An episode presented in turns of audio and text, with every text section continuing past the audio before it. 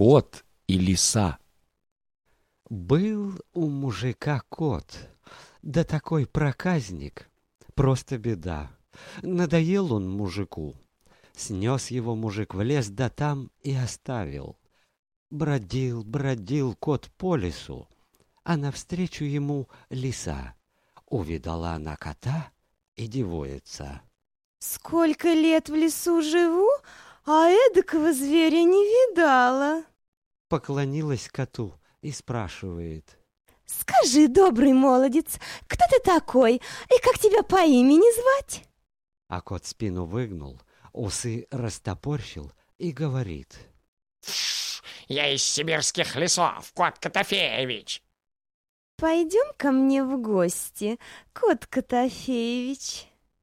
Привела лиса кота в свою нору, и стали они вместе жить.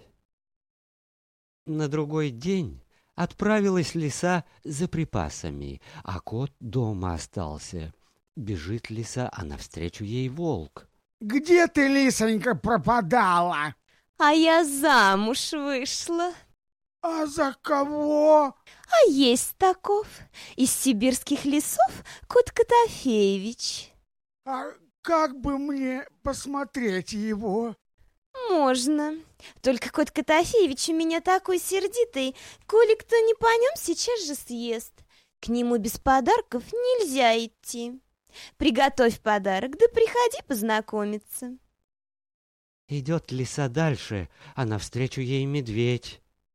«Где ты, лисонька, пропадала? Давно тебя не видно». «А я замуж вышла». «А за кого?» «А есть таков, из сибирских лесов кот Котофеевич». «А как бы мне посмотреть его?» «Можно, а только кот Котофеевич у меня такой сердитый, что, коли кто не по нем, сейчас же съест. К нему без подарков нельзя идти. Приготовь что-нибудь, да приходи познакомиться». Принес волк барана, а медведь притащил целого быка.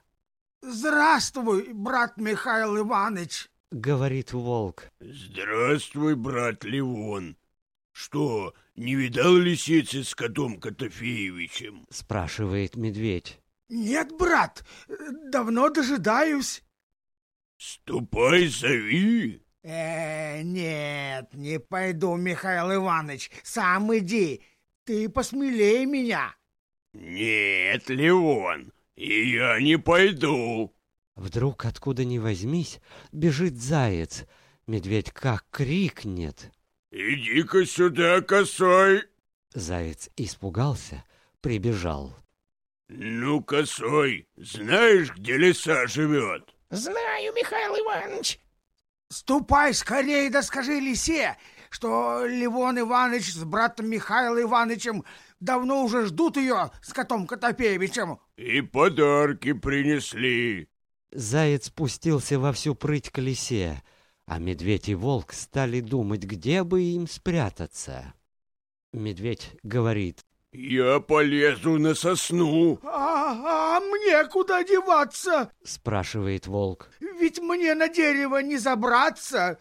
Спрячь меня куда-нибудь, Михаил Иванович».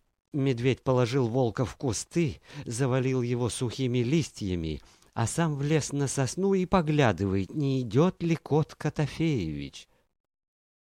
Заяц прибежал к лисе и говорит. «Михаил Иванович с братом Левоном Ивановичем прислали сказать, что давно готовы, ждут тебя с котом Котофеевичем и подарки принесли». «Ступай, косой, скажи, сейчас будем». Вот идет кот с лисой. Медведь увидел их и шепчет волку. «Ну, брат Левон, идет лиса с котом Котофеевичем. Какой-то он маленький». А кот увидал быка, шерсть на нем взъерошилась, начал он рвать мясо зубами и когтями, а сам урчит. «Мяу! Мяу!» А медведю со страху слышится «мало, мало». «Не велик зверь, а прожористый», — думает медведь. «Нам четверым не съесть, а ему одному мало». Захотелось и волку посмотреть на кота Котофеевича. Да через листья не видно, стал он нос высовывать, а кот услыхал, что листья шевелятся, подумал, что это мышь. Как кинется! Мяу! И вцепился в волчью морду. Волк вскочил и пустился бежать. Ау! А кот испугался его и прыгнул на сосну, где медведь сидел. Испугался медведь и думает, и до него дело дошло. Кинулся с дерева на землю, вскочил добежать, а лиса им вслед кричит. Вот погодите, задаст вам кот Котофеевич. С той поры все звери в лесу стали кота бояться.